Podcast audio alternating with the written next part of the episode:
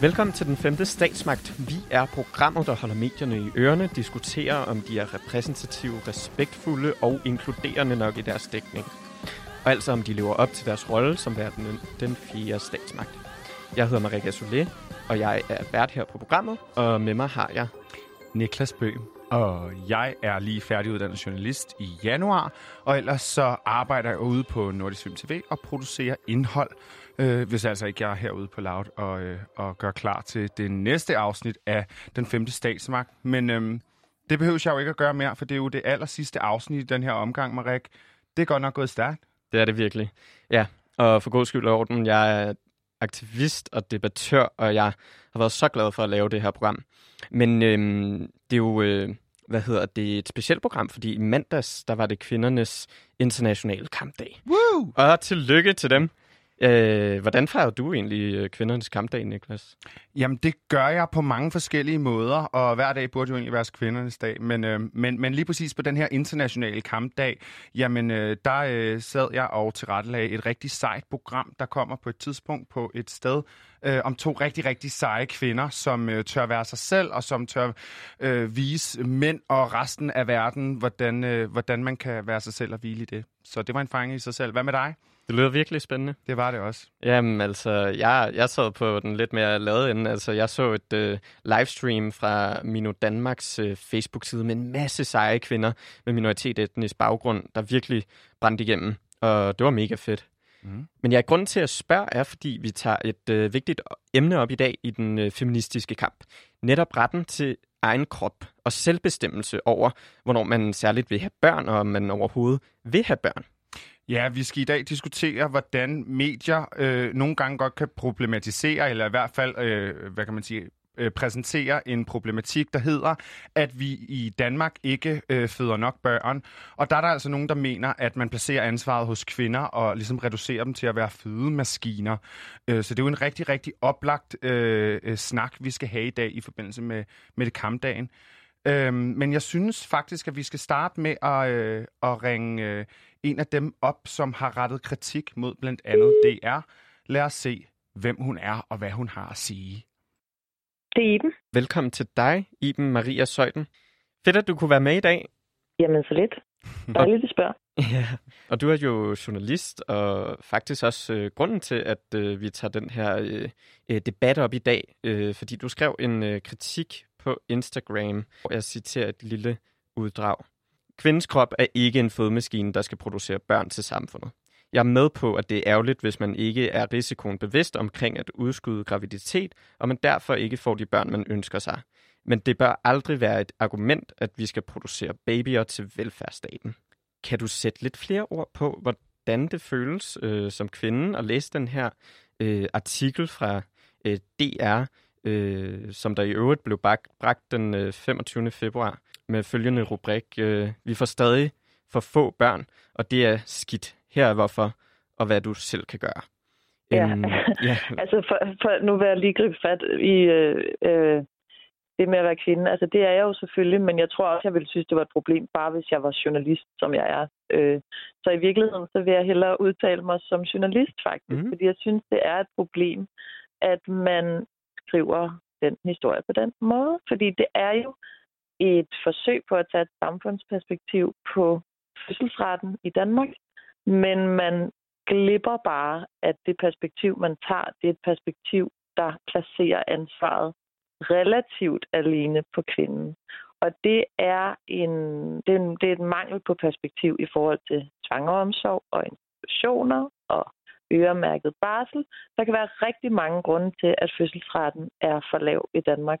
Og det er jo en fortolkning, som har på en eller anden måde øh, patriarkalske undertoner, at man i artiklen hovedsageligt placerer det ansvar på kvinden. Så som journalist synes jeg faktisk bare, det var et problem. Og som kvinde synes jeg bare, det er irriterende, fordi det jo får den effekt, at man jo åbenbart som kvinde er allemands eje i forhold til, hvad man bør levere til velfærdssamfundet. Det er simpelthen noget, mm. som eksperter, journalister, mænd og øh, alle mulige andre skal have lov til at sige noget om, hvordan det burde være, ud fra hvad vi burde producere for vores allesammens bedste. Det synes jeg bare er problematisk.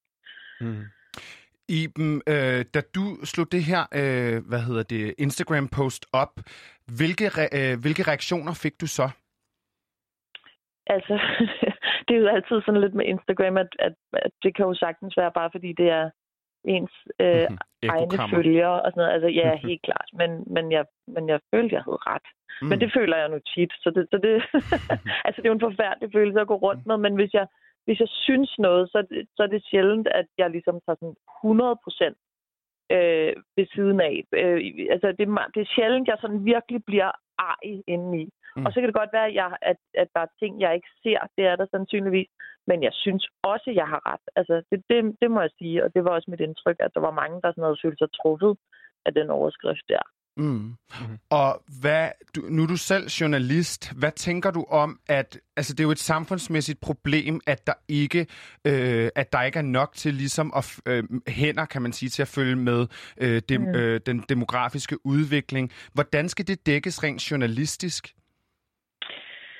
Øhm, altså, jeg synes, det vil være en rigtig fin idé, at hvis man mener, det er kvinderne, der føder for få børn, så vil det måske være et godt sted at starte at tale med kvinderne om, hvordan mm. det kan være. Mm. Der ligger jo i det sådan en helt oplagt konstruktiv udgang. Øh, for så kan man jo tale om, hvad man kunne gøre anderledes som samfund for, at kvinderne fødte flere børn. Mm. Øh, jeg tror, det er meget få andre situationer, hvor man stiller et krav uden at give noget igen. Altså, man stiller et krav om, der skal få flere, vi skal få flere børn, men uden at tænke over, hvad der så skal til for, at det kan ske. Det, øh, det, det synes jeg ikke, at jeg ser ellers øh, rundt omkring. Mm. Men det gør man jo så, når det handler om kvinder og hvordan vi skal bruge vores krop. Så et godt udgangspunkt ville det have været at spørge kvinderne frem for en øh, ekspert. Og det synes jeg måske er et medielt problem i det hele taget, at man i stedet for at gå til mennesket, så går man til eksperten. Muligvis fordi man ikke stoler nok på historien, når det bare kommer fra et almindeligt menneske. Men det synes jeg jo så, man burde gøre. Mm. Marek, jeg ved, at, øh, at, at vi har jo selvfølgelig prøvet at finde en, der på en eller anden måde kunne, kunne have et modsat perspektiv for, for at tale med den person senere. Det er sjovt nok øh, ret ofte mænd. Men, øh, men, men Marek, jeg ved, at, at du i hvert fald har talt med, med en person, som, som ikke havde mulighed for at stille op i dag. Hvilke argumenter var det ligesom, der kom frem der? Øh, der ja, han kunne ikke forstå kritikken. Nej, jamen den, den, den her artikel, den, den har jo, øh, det er en nyhedsartikel, den, den bygger på noget videnskab, at der er faktisk mange øh, problemer i forhold til fertilitet med, at den er sænkende, der er skadelige stoffer i de mad, vi spiser.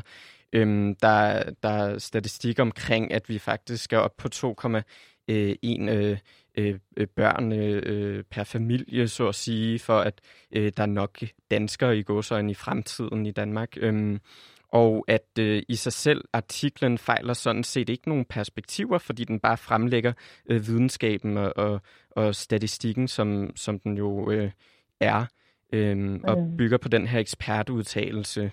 Øh, så så, så sådan, artiklen i sig selv øh, øh, fejler jo ikke noget, men øh, mener han. Mener han. Undskyld, Iben. Nej, men det vil man jo altid sige. Altså, det vil man, man vil jo altid have det sådan, indtil man forstår, at, at, at tingene har rykket sig. Altså, jeg, jeg tror, det er netop det, som vi jo ser for tiden, det er, at man tænker, jamen, den ligger jo flot øh, harmonisk i den gyldne mellemvej og refererer bare en ekspert. Det, man ikke øh, ser, er, at det er ikke så enkelt. Mm. Altså, det er ikke objektivt eller neutralt, det her. Det er et snit, vi har ligget under i rigtig, rigtig mange år. Og det er ikke det samme som, at det er der, det bør ligge, eller det er der, det kommer til at ligge. Men det der med bare at hvad hedder det, respondere på det som en objektiv sandhed, at det er her, den her artikels snit kan ligge, det, det kan man ikke, fordi der er ikke noget objektivt, der er ikke noget snit, som bare skal ligge der. Det er simpelthen bare traditioner. Og det har vi så lagt her, at det er et ansvar, som kvinden bærer på sine skuldre. Biologisk er det hende, der ligesom bliver påvirket af en alder og ikke får, får de børn, hun vil. Men det er en mistænkeliggørelse af kvinden, den artikel. Særligt når der faktisk endda helt udtalt bliver spekuleret i, hvad det dog kan være for nogle årsager, kvinden har til ikke at få de her børn. Så vi kan opretholde et flot velfærdssystem, der bliver sagt, jeg ved ikke, om det er, fordi hun ud at rejse, eller hun vil tage en uddannelse, eller, men i hvert fald så får hun dem ikke øh, tydeligt nok. Og det er altså en mistænkeliggørelse af motiver for, at kvinden ikke får de her børn, og kvinden får så ikke lov til at ligesom svare igen, eller hvad fanden man siger. Altså, det, det, det, det virker altså mistænkeliggørende. Mm. Det er ikke et neutralt snit. Det tror man så, det er, fordi det har været sådan i rigtig mange år, men det er det ikke. Du så, sagde, undskyld. så ifølge dig skulle man faktisk have inddraget ud over en ekspert, for eksempel kvinder i forskellige aldre, eller hvad er det, yeah. hvad er det for en ja, kilde, der så at sige mangler, eller vinkel, der mangler i den her artikel? Fordi det er altså, også jeg, vigtigt. jeg ved ikke, om man overhovedet behøver eksperten. Det kan man jo skrive, at vi får ikke børn nok til at opretholde den velfærd, vi har nu. Mm. Hvad skal vi gøre ved det? Altså det er mm. det der med i det hele taget at være bevidst om, hvad er det for en journalistik, jeg laver, og hvad har jeg tænkt mig med artiklen? Det, det må simpelthen på et tidspunkt høre fortiden til, at man bare skriver en artikel om noget.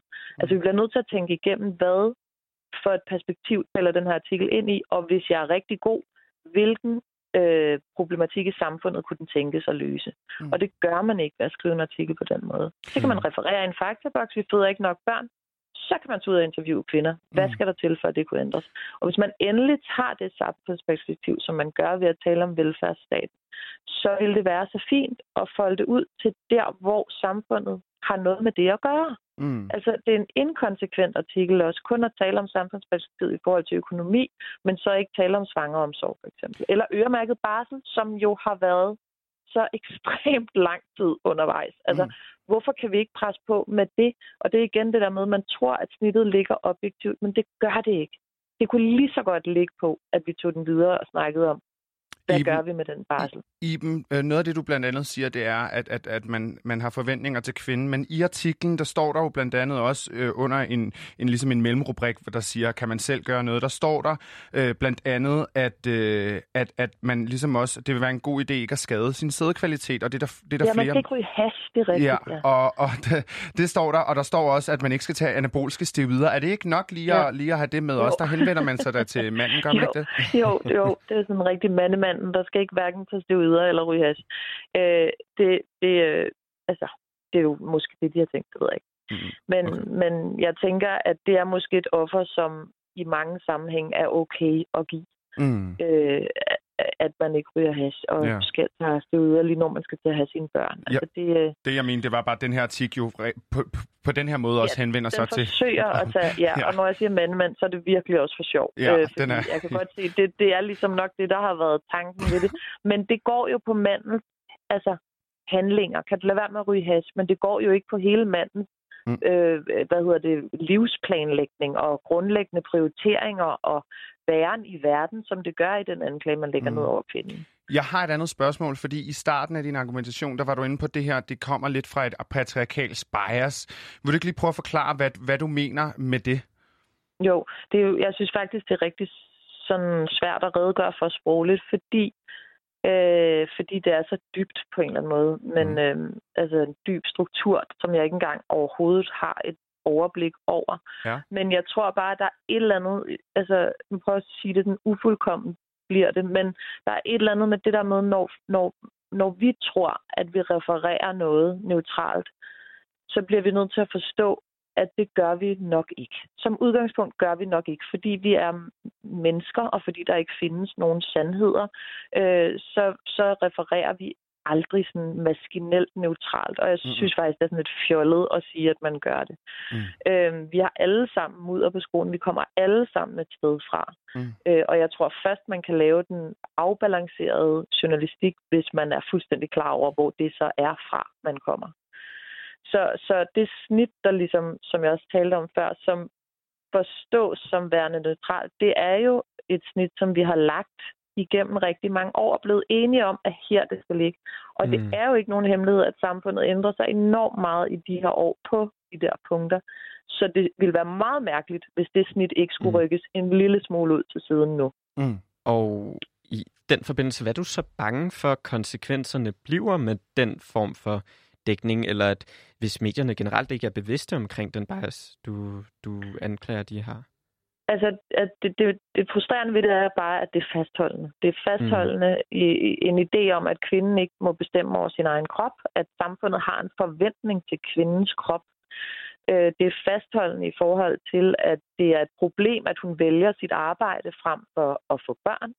Det er fastholdende i forhold til, at det er kvindens primære ansvar at få sat de børn i verden, der skal for, at vores økonomi øh, hænger sammen. Og så er det fastholdende faktisk også i forhold til, hvis ansvar det barn så er. Mm. Fordi det er igen kvinden, der så ikke får dem. Men, men hvorfor er det, vi ikke får dem? Det er jo fordi, at vi ikke kan få den karriere, vi gerne vil, hvis vi samtidig skal føde alle de her børn. Så det, det, er, en, det er en fastholdende metode.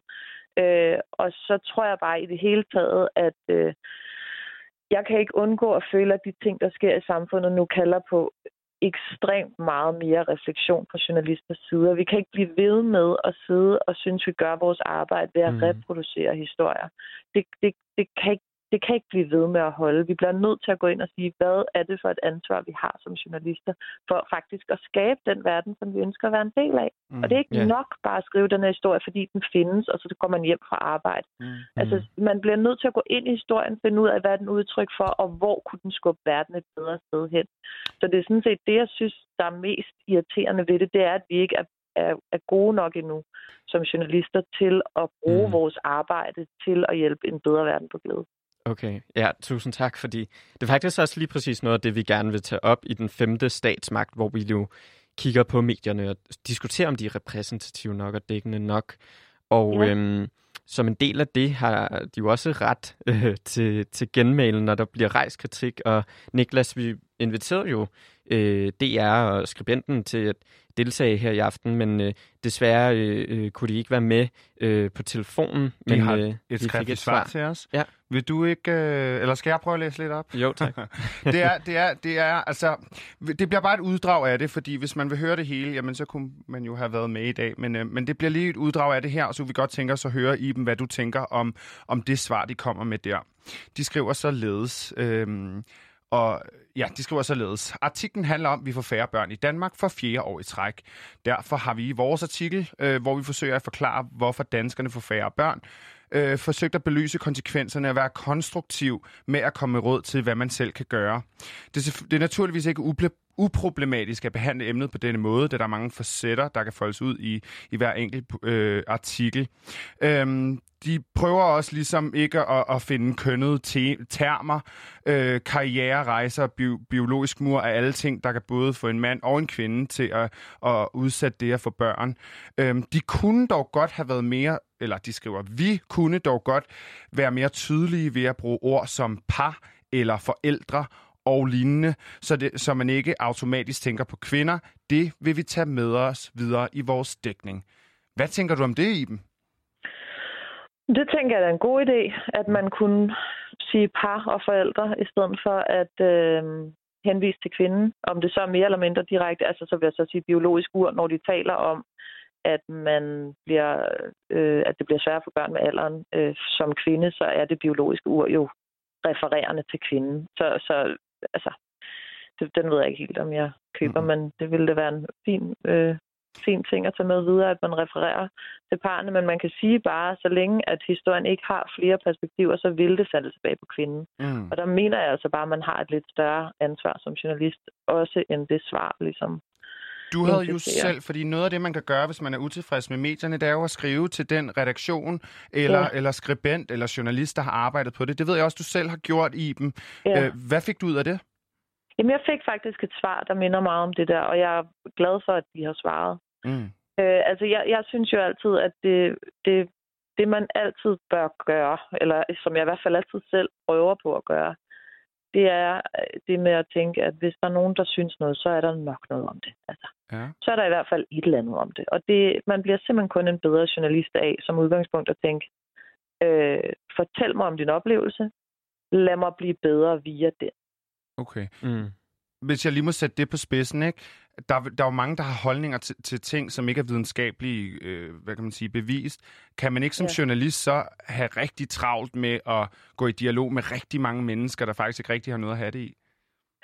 Mm, altså nu er jeg ikke videnskabsjournalist, så det, det, mm. det ved jeg ikke, men jeg kan i hvert fald bare sige, at dem, der skriver til mig, at programmet har gjort et eller andet, som var mindre fedt ved deres dag, eller hvad det har været, der vil jeg altid prøve at huske dem næste mm. gang, jeg, jeg øh, sender radio, og jeg synes, at vi jo selv er ansvarlige for det produkt, vi laver, men, der er, men lytterne er lige så kloge, altså, eller læserne er lige så kloge, som vi er.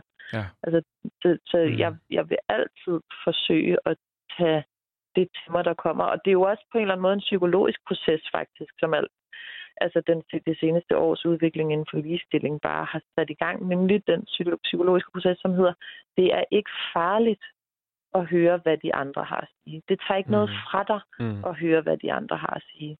Og det er jo den, vi som os, som, altså nu er jeg jo desværre, havde han sagt ikke direktør for noget som helst, men især de store mediehuse, synes jeg, netop fordi de er store og har rødder i fortiden, bør være de første til at sige, det tager ikke noget fra os mm. at høre, hvad der bliver sagt omkring sådan nogle her ting. Fantastisk. Ja. Hermed er den opfordring givet videre. Yes. Og det er også noget, jeg vil tænke videre over her i min, i min begyndelse af min journalistik. At, uh, at være nysgerrig, at være rigtig nysgerrig på folk, når jeg møder dem, og tale med folk, og ikke om folk. Noget, vi også har talt om før. Ja, altså yeah. man kan jo sige, det er jo, måske bliver man også lidt opdraget til som journalist, at man skal ud og afdække en sandhed, og man skal ligesom fortælle en historie, og man skal vide på forhånd, hvad det er, men men jeg synes altså ikke altid, at de bedste journalister er dem, der ved, hvad de vil fortælle verden altid. De bedste journalister er tit dem, der siger, hvad vil verden fortælle mig?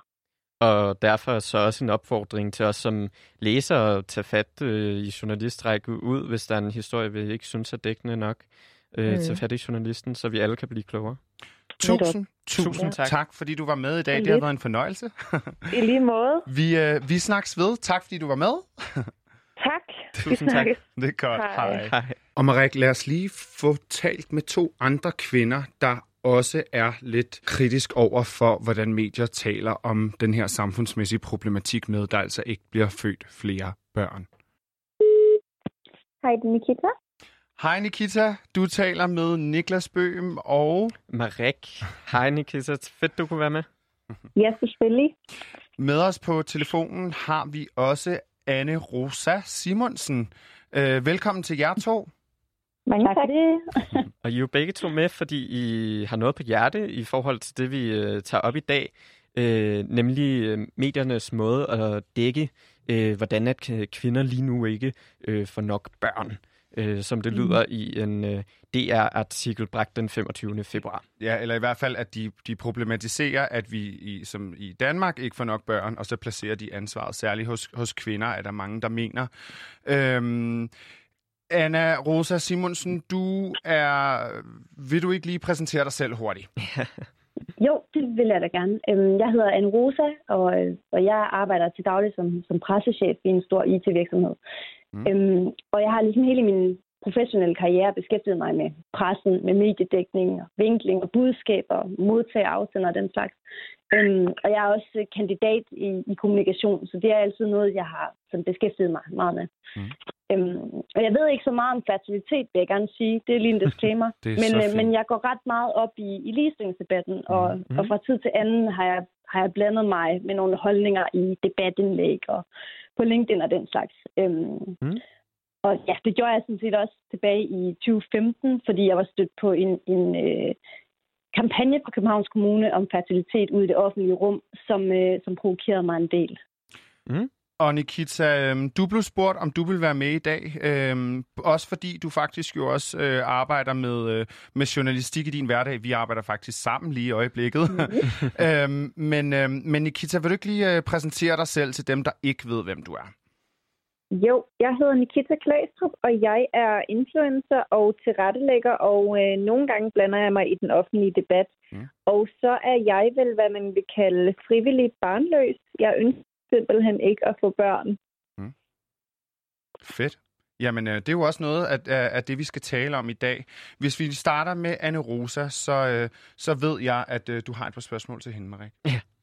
Men øh, allerførst, da du, da du stødte på den her øh, artikel fra DR, øh, hvad, hvad var det for en, øh, ja, en følelse, du fik som, som kvinde at, at, at, at læse øh, om det her øh, emne? Hvad var det, der faldt dig på brystet, øh, øh, faldt dig for brystet, da du øh, læste den?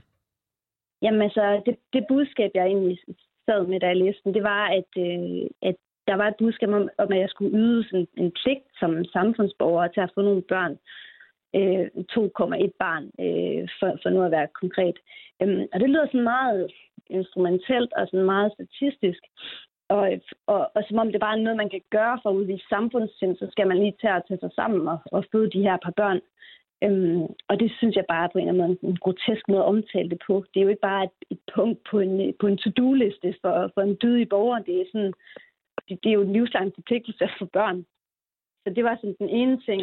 Mm. Øhm, og så også det der med, at man tager en, en, øhm, en demografisk udfordring, og så taler om, at man bare kan skrue på et eller andet håndtag med antallet af børn per kvinde. Det synes jeg var sådan, også igen en meget sådan en mekanisk måde at se det her på. Øhm, mm. så, så der er sådan mange sider af det, som bare stak mig i øjnene som noget, der, der lyder ekstremt øh, køligt i forhold til et emne som børn. Mm. Nikita Klæstrup, du har jo også læst den her artikel. Øhm, hvordan, hvad, hvad, tænker du om, hvad tænker du om den? Det er et lidt bredt spørgsmål, men, øh, men jeg kan også starte med at, at omformulere og spørge, hvilken, øh, hvilken følelse blev du efterladt med, da du var færdig med at læse den her artikel? Ja, altså som frivillig barnløs selv, hvad man ofte bliver mødt med, er jo det her med, at man er egoistisk som individ, fordi man ikke kan lukke et barn ind i ens liv. Og da jeg læste den her artikel, så var det lige pludselig, jeg er ikke kun egoistisk som mig, Nikita, privatpersonen. Jeg er også en super dårlig samfundsborger, at jeg ikke bare kan tage mig sammen og producere de her børn til nationalstaten. Og det var en ret vild artikel, netop fordi, at alt ansvaret bliver lagt over på kvinderne. Øhm, og især, de snakker jo også om de her øh, veluddannede kvinder, som tager lange uddannelser. Men for mig giver det bare ikke mening, på den ene side, der bliver vi pisket igennem uddannelsessystemet. Det skal død og pine gå så hurtigt som overhovedet muligt. Altså, da jeg gik på øh, retorik, det var der, hvor uddannelsesloftet kom, hvor at der kom den her nye lov om, at man kun måtte tage én bachelor. Så på den ene side skal vi bare igennem vores uddannelse og komme ud på arbejdsmarkedet, men på den anden side, så skal vi også lige kunne sætte et par år af til at få de her 2,1 børn. Mm. Mm. Men at, at på en eller anden måde er det så ikke også vigtigt, at der bliver bragt de her nyheder om, øh, at der faktisk er problemer med øh, den mad, vi spiser, og vores øh, øh, sædkvalitet som mænd falder, og øh, antallet af æg øh, øh, øh er, er, er troet hos kvinder. Man, man bliver nødt til at tænke over de her ting, som øh, artiklen problematiserer. Altså, den refererer jo til en ekspert, som der bygger på noget videnskab, og øh, er, det ikke, er det ikke nok at bringe den som øh, nyhedsartikel? Altså, øhm. det kommer selvfølgelig an på vinklen. Nu nævner du dig de her, øh, det her afsnit, hvor de snakker om, hvad der kan forværre ens stedkvalitet. Hvad jeg synes var meget underholdende ved det afsnit, der jeg læste, det var illustreret med et billede af, hvad der meget lignede en som røg en joint. Det var sådan meget sjovt. Selv når de snakkede om, at mænds stedkvalitet var for dårligt, blev det lige illustreret med en kvinde. okay, det er meget sigende. ja. Ja, Grundlæggende set, så tror jeg, at mange af os ved de her ting. Altså, Ekstrabladet laver også de der artikler, hey, går du med stramme jeans, så ødelægger din sædkvalitet. Og kvinder ved jo godt, at jo ældre vi bliver, jo mindre er chancen for, at vi kan reprodu- reproducere naturligt. Så at få de her artikler, som egentlig som viden vil være meget fint, bare sådan, hey, lille fun fact, godt råd, men det måde, de bliver vinklet på, som om, at det er sådan, hey, husk nu, nationalstaten mangler børn, nationalstaten mangler arbejde, kom nu, kom nu i gang, kvinder i stedet for, hvis man vil have den her vinkel med, kvinder får ikke nok børn, hvad med at se på, hvorfor vi ikke får nok børn? Prøv at tage den vinkel. Nu har der jo lige været øh, en masse artikler omkring, at forholdene på fødegangene simpelthen var for dårlige. Det er jo også noget, der sagtens kan afskrække kvinder. Mm. Men Anne Rosa, du har jo engang øh, øh, blandet dig i den her debat for, for fem år siden. Hvad var det, du, øh, hvad var det, du, hvad var det, der faldt dig for brystet dengang? Jamen, det var, der var det jo også noget med, altså kampagnen kørte på, øh, har du talt din æg i dag? Og der var det, ligesom i den her artikel, sådan en underlig øh, individualisering af et strukturelt problem. Øh, har jeg som enkeltperson talt min æg? Nej, det, det har jeg ikke, for, for det kan jeg ikke, og det ved jeg ikke, hvordan man gør. Øh, men, men det er også bare sådan, hvad er modtagerperspektivet egentlig? Fordi det er igen både kampagnen og så den nye artikel skældner jo slet ikke mellem frivillig og ufrivillig barnløshed. Mm. Og det er jo to fuldstændig forskellige problematikker, eller ikke problematikker, men to meget forskellige modtagergrupper også, der skal læse de her ting. Øhm, fordi hvis nu at det bare er, vi har en befolkningsudfordring, fordi at der er kvinder og mænd måske lige frem, der ikke ved nok om reproduktion så skal vi adressere det på en måde. Så skal vi jo selvfølgelig snakke om, hey, øhm, måske skal vi lige fortælle folk øh, i 20'erne også, at, at øh, der faktisk er en udløbsdato på, på æg og sådan noget, og det bliver sværere og sværere, jo ældre det, du bliver. Men der er jo, altså, der er jo folk, der, der frivilligt, meget frivilligt, vælger ikke at få børn, og det er, jo, det er jo ikke dårligt, men problemet er, at i selve overskriften på artiklen her, der står der, at vi får stadig for få børn, og det er skidt. Mm. Øh, her, hvorfor, og hvad du selv kan gøre. Ja, hvis man selv har valgt at, at være frivillig barnløs, ligesom Nikita, det skal man da ikke sådan udskammes for. Det er da helt grotesk. Og der var også en anden ting, jeg tænkte med den her artikel, det var, at, øh, at professoren, øh, hvad hedder han, Søren Sibe, der udtaler sig, han siger jo også, at han ikke gør sig til dommer på, om det er gode eller dårlige undskyldninger. Mm. Mm. Men han nævner dog alligevel, at mange lige skal gøre deres uddannelse færdig først. Nogen skal have gang i karrieren.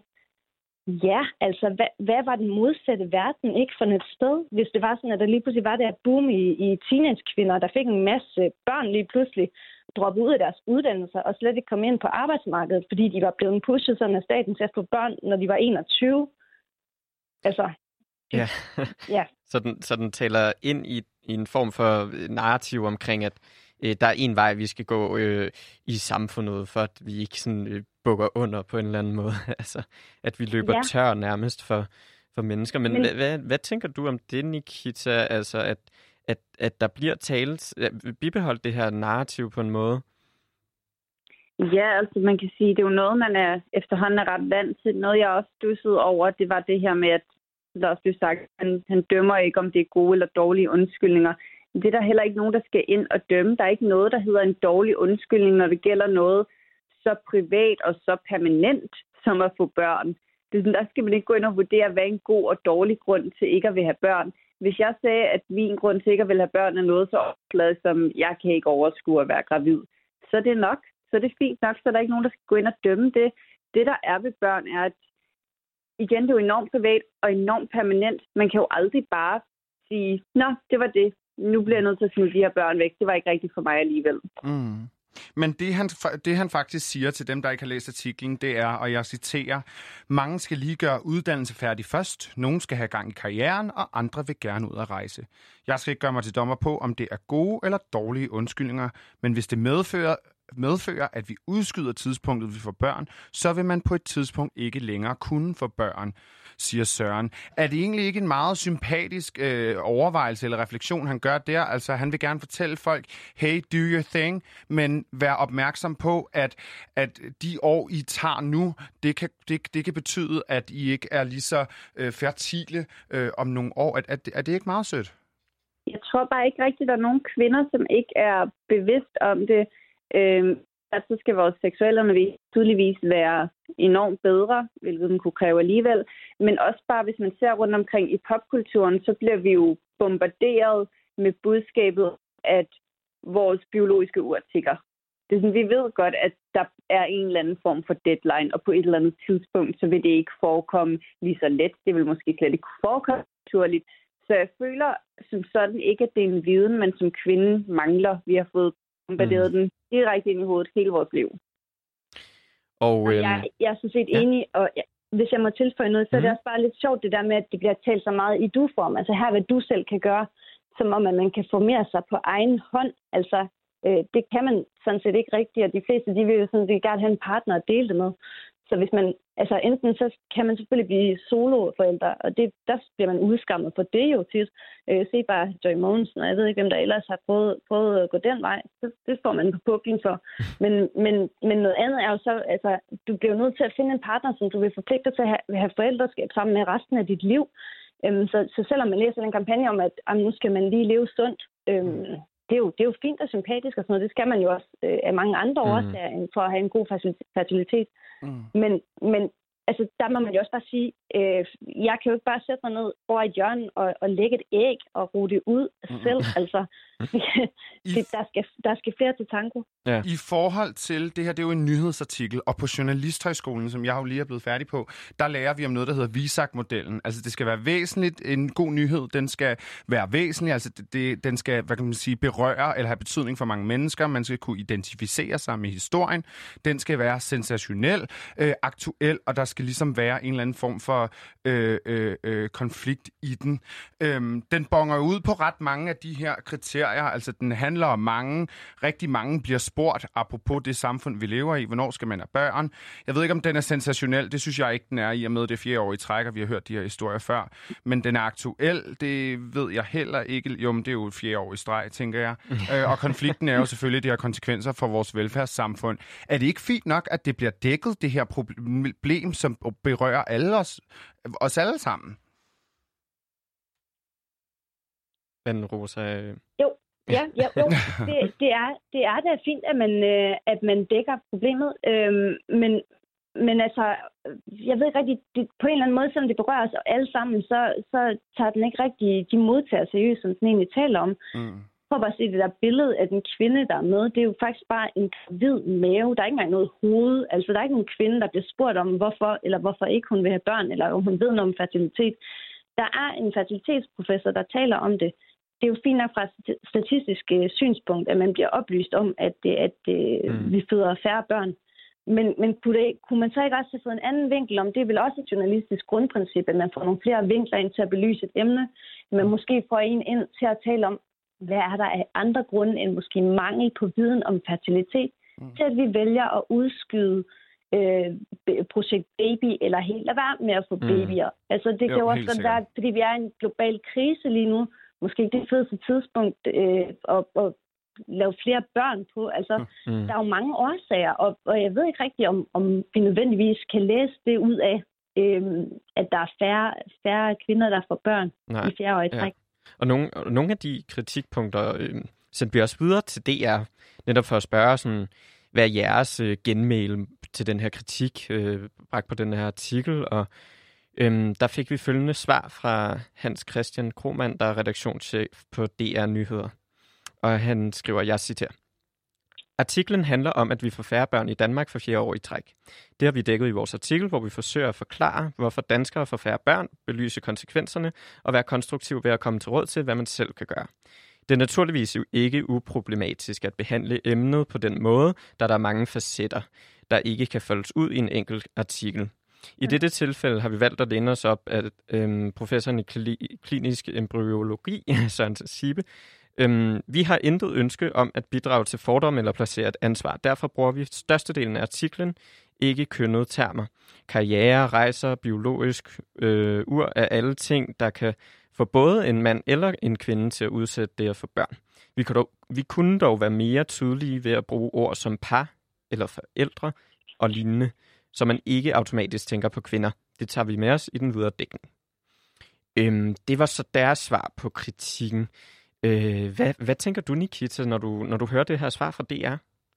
Det er jo ikke, fordi jeg ikke kan forstå, hvorfor DR har lavet den artikel. Jeg synes bare, den er, hvis jeg skal være helt ærlig, ret uoriginal. Jeg føler, vi har hørt den her før. I får ikke nok børn, I tænker kun på jeres karriere. Hvad kan I gøre? Jeg vil egentlig langt hellere have hørt fra kvinder, som havde udskudt det at få børn. Nu er jeg jo selv frivillig barnløs, så det er sådan, i får ikke børn, nok børn. Nej, men det kommer jeg heller ikke til. Jeg kommer aldrig til at bidrage til den her statistik. Øhm, jeg vil enormt gerne høre fra nogle kvinder, som udskyder det. Høre hvorfor, og hvad kan man gøre? Ikke kun som enkeltperson, fordi det er jo meget sjældent, at man som enkeltperson bare tænker, ved du hvad, jeg skubber den lige til sidste øjeblik. Lige til sidste øjeblik. Mm. Jeg gør det, det er på kanten. Der er jo nogle grunde til det. Måske det er fordi, barslen ikke er god nok. Vi har ikke fået øremærket barsel til mænd. Måske skyldes det, at arbejdspladser stadig ikke har kunnet finde ud af at, at inkorporere det faktum, at vi i vores samfund altså har to arbejdende forældre, ikke kun en enkelt. Øhm, du ved, der, der er så mange grunde til, hvorfor kvinder og også mænd vælger at udskyde det at få børn, som jeg egentlig langt hellere vil høre om. Og så høre sådan helt på strukturelt niveau, hvad kan vi gøre for det? Mm. Øhm, jeg kunne godt tænke mig at høre, Anne Rosa, han skriver jo blandt andet også her i, i sit skriftlige svar til os, at de, øh, at i, de i største delen af artiklen ikke bruger kønnede termer. De snakker om karriere, og rejser og bi- biologisk ur. Øhm, hvad, hvad, hvad, er, er det ikke fint nok? Jo, altså det er det jo, men altså det, det er jo stadigvæk sådan noget med, øh, bare indledningen siger sådan med, at danske kvinder født i gennemsnit 1,67 levende børn, og det er jo ikke øh, danske øh, danskere i det hele taget. Altså, der, den er jo stadigvæk lidt, det, det er kvinden, der skal, der skal føde. Og altså, det, det er udmærket, at de også sådan sætter fokus på, at øh, mænd, der gerne vil være fædre, de selvfølgelig heller ikke skal gå og tage steroider og ryge cannabis. Øh, og det er jo egentlig meget fint. men men, men øh, alt, alt andet lige, så, så er det jo altså øh, mest øh, kvindens æg, som har en, en mere sådan markant og, og brutal udløbsdato, end, end mænds øh, sædkvalitet har. Øhm, men altså, ja, selvfølgelig kan man belyse det fra flere forskellige synspunkter, og jeg synes også, det, var, det ville være fint at, at brede den lidt mere ud sådan kønsmæssigt. Men jeg synes egentlig også, at noget andet, man kan tale om i den her artikel, det er det her med, at, at man siger, at der er et stort problem sådan økonomisk ved, at, at vi kommer til at have, have færre til at betale skat fremover og til at finansiere vores pension og den slags. Øhm, men, men løsningen, det er bare en, det er bare at få flere børn åbenbart. Og det synes jeg bare er en lidt sjov slutning at lave. Man kan vel også overveje nogle andre løsninger på en demografisk udfordring. Altså man kunne importere noget arbejdskraft, eller man kunne måske øh, få noget mere digitalisering ind i nogle arbejdsgange og automatisere nogle ting, øh, eller et eller andet andet, som kunne gøre, at vi kunne opretholde den velfærd, som vi gerne vil have. Men, men det er sådan noget, der slet ikke bliver omtalt i artiklen, og det synes jeg ellers kunne være et sjovt perspektiv. Mm. Og apropos perspektiv, så kan jeg godt tænke mig at høre dig, Nikita Klæstrup. Hvad tænker du om det her med, at de taler om barnløshed og kvinder? Altså, hvordan føler du dig inkluderet i den offentlige samtale, når det kommer til tale om fertilitet og, og, og produktion af børn, skulle jeg til at sige. Det lyder jo helt øh, forfærdeligt at, at tale om det på mm. den måde, så maskinelt på en eller anden måde. Ikke? Men føler du dig inkluderet i samtalen? Øh, først vil jeg gerne lige sige, når de siger, at de ikke bruger kønnet ord, men alligevel biologisk ord. Jeg ved ikke med jer, men jeg føler, at sådan begrebet biologisk ord er sådan ret, ret kønnet.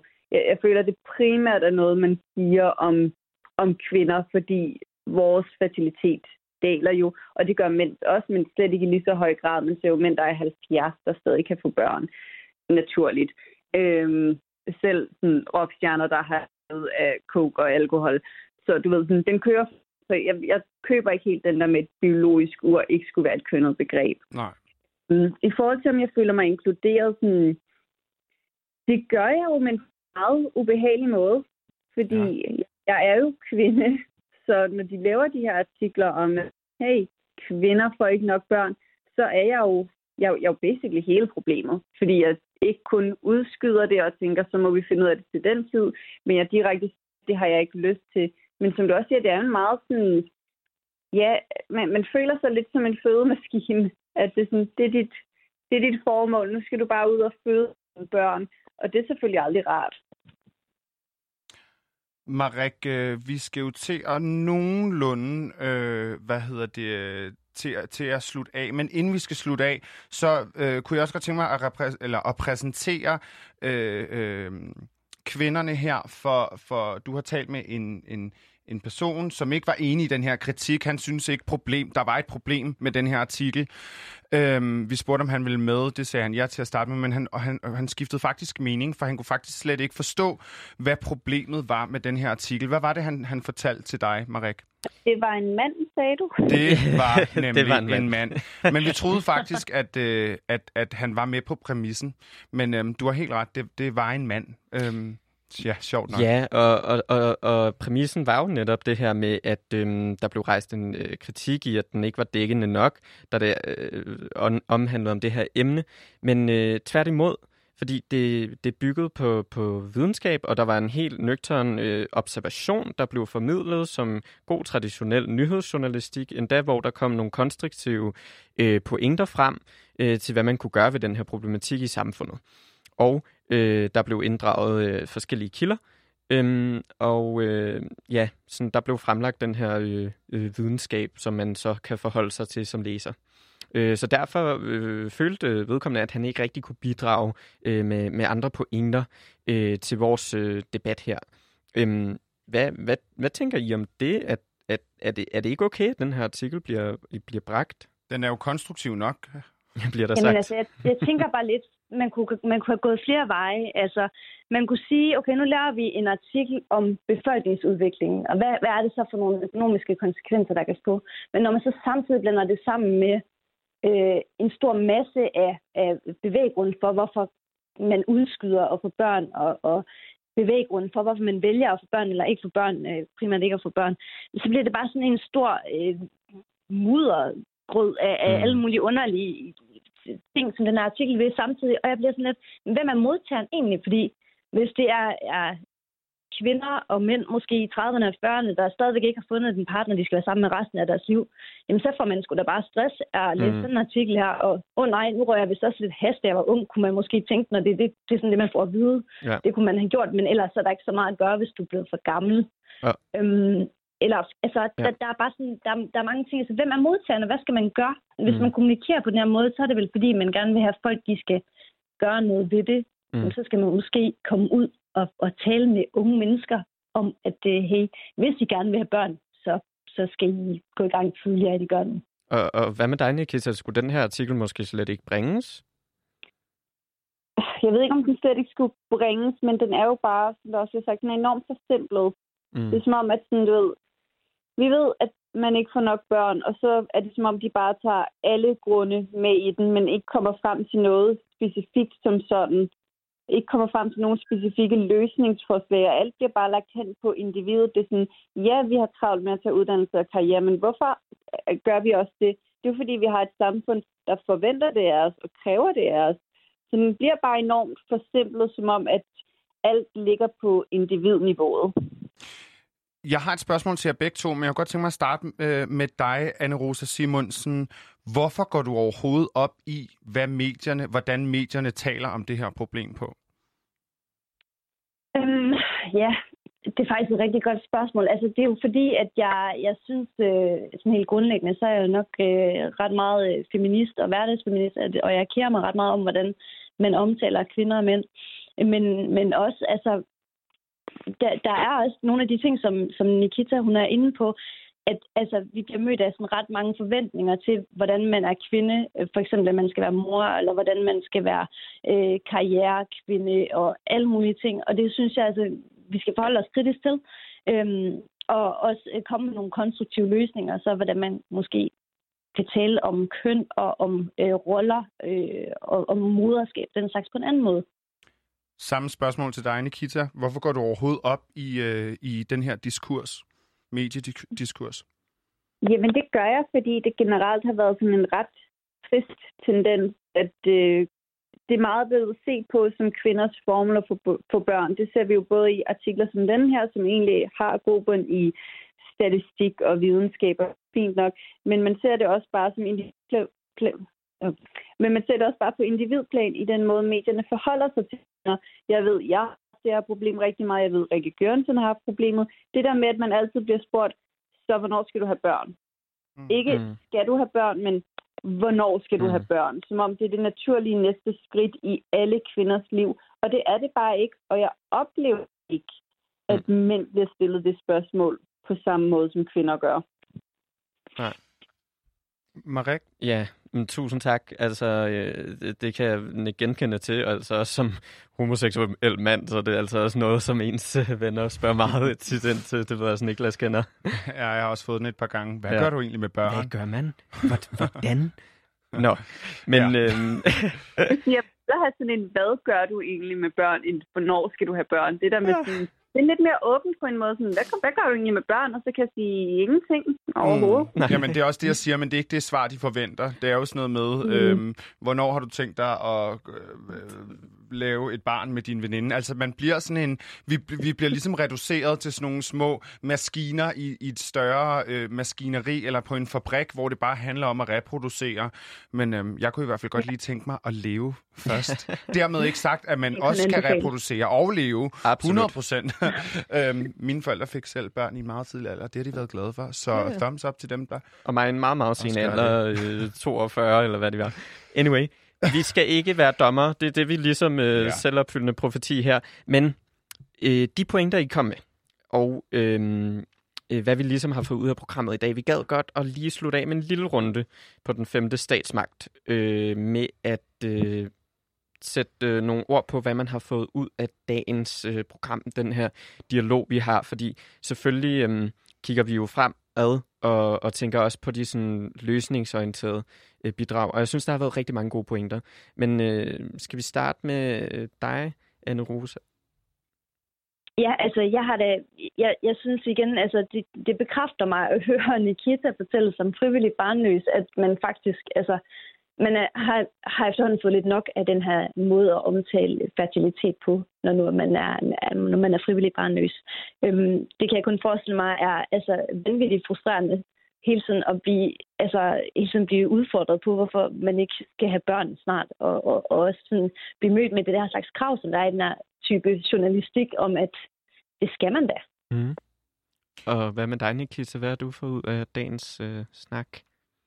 Jamen, jeg synes jo egentlig, det er et meget godt eksempel på en fejl, som jeg føler, medierne måske ofte begår. Det her med, at de tager nogle store strukturelle problemstillinger, og så smider det ned på individplan, i stedet for at kigge på det i det større billede. Vi ser det også i forhold til klimakrig, at enormt mange artikler er vinklet på, jamen, hvordan, hvad kan du gøre? Hvordan kan du spise mindre kød, tage kortere bad? Og det er jo mm. ting, som langt de fleste af os allerede ved, og det er fint nok at få det ud. Men det ændrer jo ikke på, at det er hvad, 10, 10 af verdens største firmaer, der står for sådan 70 procent af verdens CO2-udledning. Det her med, at man skal passe på med at tage mm. enormt store strukturelle problemstillinger, og så lægge alt ansvaret hen på individet i journalistik.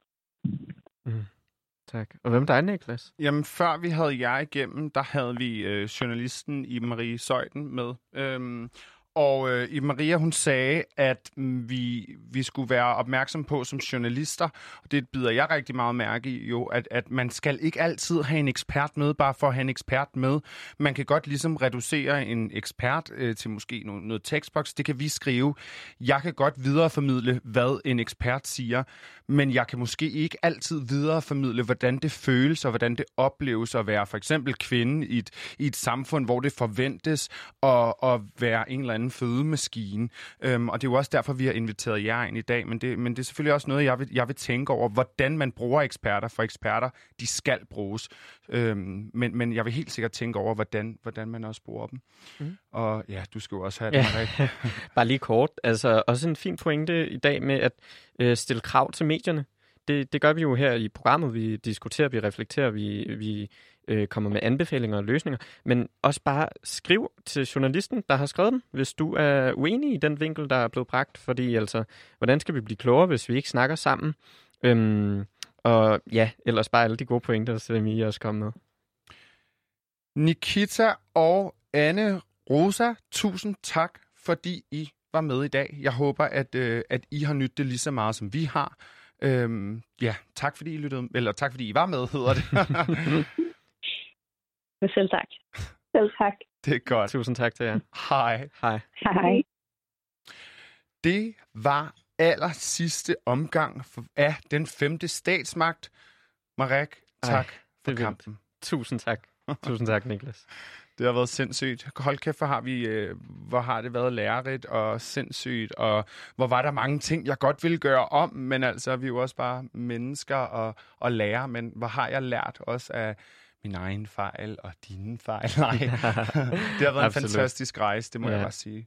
Jeg kan kun sige det samme. Utrolig lærerigt, og også, øhm, hvad hedder det, øhm, en, en motivation til at øh, komme videre i, øh, i som borger og øh, stille krav til medierne. Det synes jeg alle kære lytter, at I også skal tage med jer med den femte statsmagt, at det lever videre i jeres eget liv, selvom vi lukker her for nu. Og så vil jeg også gerne sige kæmpe tak til, øh, til, til vores to medværter, øh, øh Clara og, øh, og Nini. Øhm, de, de, har, de, de, de har også været dejlige at lytte med, når vi lige har haft en fri fra, fra radio hver anden uge. Mm. Men øhm, det var den femte statsmagt. Tak fordi I lyttede med. Her er der lidt musik, mens I græder over, at der ikke bliver sendt den femte statsmagt.